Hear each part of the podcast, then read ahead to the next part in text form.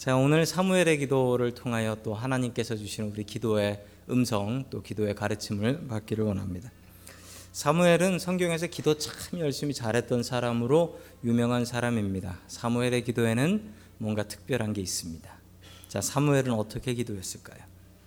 자, 첫 번째 하나님께서 우리에게 주시는 말씀은 믿음으로 자녀를 가르치라라는 말씀입니다. 믿음으로 자녀를 가르치라. 자, 백성들의 요구로 왕을 세운 사무엘이 오늘 이 사무엘상 12장은 사무엘이 고별 설교하는 날입니다. 마지막으로 고별 설교를 하는 날이에요. 자기가 백성들의 물건을 하나라도 내가 너희들의 물건을 내 권력으로 뺏은 적이 있었더냐? 그런 적이 없었다.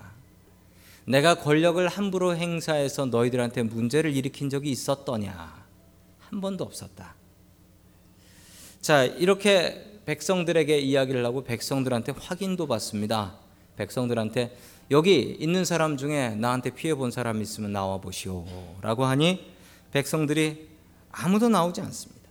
자, 그리고 이렇게 얘기해요. 사무엘상 12장 4절 말씀 같이 봅니다. 시작. 이스라엘 백성이 대답하였다. 우리를 속이시고 억압한 적이 없습니다. 누구에게서든지 무엇 하나 빼앗으신 적도 없습니다. 아멘. 자, 백성들이 증인입니다. 백성들이 우리한테 우리를 억압한 적도 없고 권력으로 억압한 적도 없으며 또한 권력으로 우리의 것을 빼앗아 간 적도 없었다라고 이야기합니다. 사무엘은 정말 청렴하고 깨끗했습니다. 여러분 이런 지도자가 있다라는 것은 참 복된 일이고 또 우리들에게 이런 지도자가 있도록 우리는 또한 기도해야 될 것입니다. 그런데 여러분 이렇게 사무엘이 훌륭한데 왜 백성들은 왕을 달라 했을까요? 이렇게 훌륭한 사무엘을 놔두고 왜 왕을 세워달라고 했는지는 우리 그 앞에 나오는 사무엘상 8장 3절에 나옵니다. 우리 같이 읽습니다. 시작. 그러나 그의 아들들은 아버지의 길을 따라 살지 않고 돈벌이에만 정신이 팔려서 뇌물을 받고서 치우치게 재판을 하였다. 아멘. 아버지와 완전히 다른 두 아들이 있었습니다. 요엘과 아비야라는 두 아들이었습니다. 어쩌면 이렇게 아버지랑 달라도 이렇게 다를까요? 아버지는 그렇게 청렴해서 백성들한테 나한테 뭐 뜯긴 사람 있으면 나와 보시오. 그때 아무도 없다라고 얘기하는데 그의 두 아들은 두 아들은 아버지의 길을 따르지 않고 돈벌이에 정신이 팔려서 뇌물을 받고 재판을 할 때 뇌물 준 사람을 이기게 해주고 이런 일을 했다라는 겁니다. 여러분 왜 이랬을까요? 왜 이랬을까요? 그런데 여러분 그 사무엘의 모습을 보면 그의 아들들이 그렇게 된 게 조금 이해가 됩니다. 여러분 사무엘은 너무 청렴해서 받는 것이 없었고 사무엘은 너무 일을 사랑하고 백성을 사랑해서 집에도 잘 있지 않고 순회하며 재판하며 집밥값을 나돌았습니다. 여러분 상상되시죠? 아, 그러면 이 아들들이 이랬겠구나라고 대략 짐작이 가실 겁니다. 여러분, 이렇게 하나님 대신에 왕 세워 주십시오라고 백성들의 요구하는 이 가장 근본된 이유가 무엇입니까? 사무엘입니다. 사무엘이에요. 사무엘은요 이스라엘의 지도자로선 100점이었습니다. 이스라엘의 지도자로선 100점. 그런데 아버지로서는 역할을 제대로 못했습니다. 그런데 여러분 이스라엘의 지도자로서 100점이었으면 나라가 잘 되어야 되잖아요. 그런데 이스라엘의 지도자 100점 아버지로서는 좋지 않은 아버지였는데 결론적으로는 이스라엘 전체를 엉뚱한 길로 이끌고 가는 일이 이 사무엘로부터 시작합니다. 여러분 사무엘은 무엇? 사무엘이 자기 두 아들을 믿음으로 자기처럼 하나님을 의지하고 하나님을 두려워하게 가르치지 못했다. 이게 그 집안이 망하는 일이 된 것이 아니고 그 나라 자체가 하나님 대신에 왕 세워 주십시오라는 일 생기게 되었다라는 겁니다. 여러분 그러므로 우리가 믿음으로 우리의 아이들을 가르치는 것, 믿음으로 우리의 가정을 꾸려 나가는 것, 그리고 믿음으로 여러분들의 손주들, 손자, 손녀들을 믿음으로 가르치는 것. 여러분, 이게 얼마나 중요한 일인지 모릅니다. 이게 우리 가정을 세우는 일이 아니라 어쩌면 이게 우리 나라를 세우는 일이 될 수도 있다. 여러분 사명감을 가지십시오. 여러분의 가정, 믿음의 가정으로 만드실 수 있고 여러분의 가정의 한 사람 한 사람이 하나님 보시기에 부끄럼 없는 하나님의 일꾼 될 수 있도록 키워나가는 저와 여러분들 될 수 있기를 주님의 이름으로 간절히 축원합니다. 아멘. 두 번째 하나님께서 우리에게 주시는 말씀은 기도를 쉬는 것은 죄다라는 말씀입니다. 기도를 쉬는 것은 죄입니다. 기도를 쉬는 것.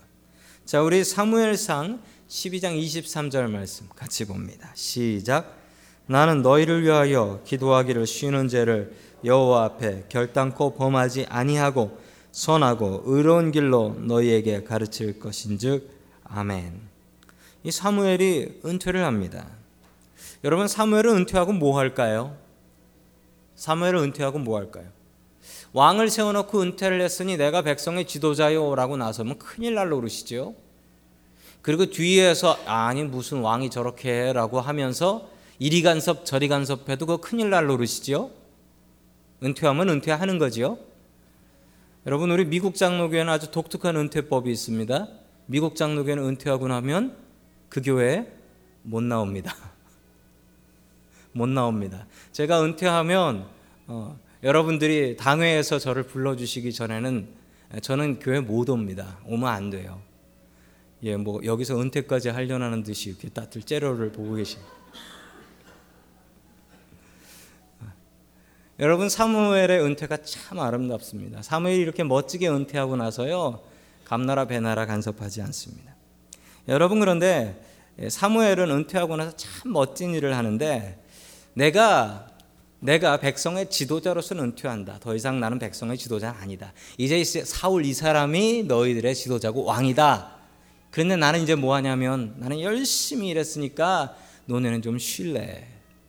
이러지 않고 사무엘은 내 직분, 내 자리는 은퇴가 있지만 내 믿음, 내 기도는 은퇴가 없다라고 선언을 합니다. 여러분 그렇지요. 여러분 그렇지요. 저는 목사입니다. 저는 목사입니다. 여러분 제 소원은 저는 죽을 때까지 목사하는 게 소원입니다. 죽을 때까지 목사하는 게 꿈이에요. 은퇴하고 나서 어떻게 할까요? 여러분 은퇴하고 나서 저도 나이가 차면 이제 은퇴를 할 텐데 아직 은퇴 생각할 나이가 아니라고요. 여러분 은퇴는 준비해야 된다고 합니다. 그래서 저는 어떻게 은퇴할까 생각하다 보면 죽을 때까지 주님 일하다가 죽는 게 제 꿈입니다. 죽을 때까지. 예. 제 아내는 아직 몰라요. 그 얘기 하지 마세요. 죽을 때까지 주님 일하다가 여러분 제가 담임 목사 직은 은퇴가 있겠지요. 그런데 제가 주님 일하는 건 은퇴가 있을까요? 없을까요? 없습니다. 여러분은 다른 줄 아십니까? 여러분도 똑같지요. 여러분 직분은 은퇴가 있습니다. 그러나 우리의 신앙은 은퇴가 없습니다. 여러분 기도 쉬는 게 죄라고 사무엘은 분명하게 이야기합니다. 틈만 나면 우리는 쉬려고 합니다. 게을러지려고 합니다. 금요일에 아 다른 약속 생기고 또 새벽 기도 몸이 일어나지지가 않습니다. 여러분 그게 다 뭐라고 합니까? 죄다. 게으름이 아니라 그 죄다라고 이야기합니다. 여러분 기도는 할수록 늘고 안 할수록 줍니다. 계속 안 하게 되면 어떻게 되냐면 앉아 있어도 할 말이 없습니다. 할 기도가 없어요. 반대로 기도는 하면 할수록 늘어서 한 번 안 주면 일어날 줄을 모르는 게 기도입니다. 여러분 기도를 쉬는 일은 죄입니다. 기도를 쉰 죄를 하나님께서 분명히 우리에게 물어보시고 책망하실 날이 온다라는 사실입니다. 여러분 이거 두려운 일입니다. 항상 기뻐하라. 쉬지 말고 기도하라. 라고 하셨습니다. 여러분 기도를 쉬는 것은 죄입니다. 기도 쉬지 마시고 무슨 일이 있어도 매일매일 기도하고 또한 교회에서 모여서 기도할 때 여러분 그 기도의 자리 비우지 않는 저와 여러분들 될 수 있기를 주님의 이름으로 간절히 축원합니다. 아멘. 마지막 세 번째 하나님께서 우리에게 주시는 말씀은 기도를 쉬는 것은 교만이다라는 말씀입니다. 기도를 쉬는 것은 교만이다. 왜 기도를 쉴까요? 기도해도 소용없다고 생각하니까 쉬는 거죠. 여러분 기도하면 그대로 된다. 이 믿음이 있으면 여러분 기도 쉬시겠습니까? 기도해도 시험 치면 50점, 기도 안 하고 공부만 하고 가도 50점. 뭐 이러니까 기도하러 가지 않겠다라고 이야기하는 건 아니겠습니까? 기도를 쉬는 것은 하나님께서 안 도와주셔도 나 혼자 할 수 있다라는 교만입니다. 하나님 안 도와주셔도 나 이거 할 수 있다. 기도한다고 뭐 달라지는 게 있냐? 달라지는 게 없다. 그냥 내 열심히 하면 되는 거지. 내 열심히 하지도 않고 뭔 기도냐? 여러분 이런 교만 갖고 계십니까? 여러분 이게 교만입니다. 여러분 이게 교만이에요. 여러분 우리 세상 살면서 내가 한 것만큼 응답받습니까? 한 것만큼 결과가 나옵니까? 저는 아니던데요. 저보다 더 열심히 하는 사람이 저보다 안 되는 경우도 있고, 제가 다른 사람보다 분명히 더 열심히 했는데 더 안 좋은 결과 있을 때도 있던데요. 여러분, 그게 왜 그렇습니까? 여러분, 하나님께서 도와주시지 않으시면 우리가 열심히 씨 뿌리고 아침부터 일어나서 저녁까지 일하는 게 쓸모없는 일이 된다. 그러므로 우리가 주님 앞에 기도해야 한다. 여러분, 기도하지 않는 것은 교만한 일입니다. 기도하지 않는 것은 내가 할 수 있다, 나 혼자 할 수 있다라는 교만함 때문에 기도하지 않는 겁니다. 하나님이 안 도와주시면 내가 아무것도 할 수 없다. 그런데 여러분 기도 안 하시겠습니까? 여러분 기도 안 할 수가 없습니다. 기도해야지요. 여러분 기도는 하나님과의 대화입니다. 여러분 대화할 때 무조건 상대방의 뜻을 짓누르고 여러분이 원하는 것 받아내십니까? 여러분 그게 좋은 대화인가요? 여러분 그건 좋은 대화가 아닙니다. 정말 인격적인 대화는 여러분 그 대화가 관계가 되는 겁니다. 뭐 필요해서 연락 오는 사람 있지요? 뭐 필요해서 연락 오는 사람. 그런데 그 필요한 거 받고 나면 연락 안 오는 사람 있지요? 여러분 그 사람 얄밉지요? 여러분 우리가 기도를 그렇게 해서는 안 된다라는 겁니다. 하나님 나 이거 필요해요.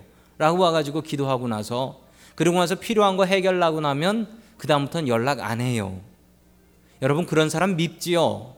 여러분 우리가 하나님 앞에 그런 사람 되면 안 된다라는 겁니다. 여러분 관계가 좋으면 안 될 것도 됩니다. 맞지요? 사람 간의 관계도 그래요. 관계가 좋으면 이거 분명히 안 되는 일인데 가서 얘기하면 돼요. 그런데 여러분 사람 관계가 안 좋으면 그 사람하고 관계가 안 좋으면 분명히 줘야 되고 되는 건데도 가서 못 받아와요. 여러분 이게 왜 그렇습니까? 관계가 좋지 않아서 그 관계의 가장 핵심은 뭐다? 대화다.